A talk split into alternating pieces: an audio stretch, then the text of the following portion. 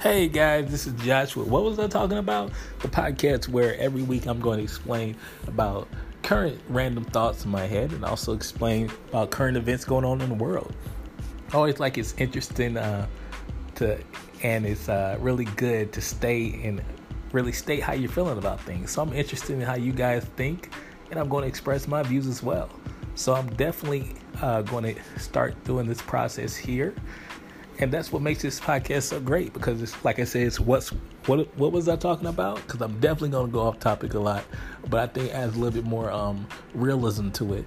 So check me out, and you'll enjoy it.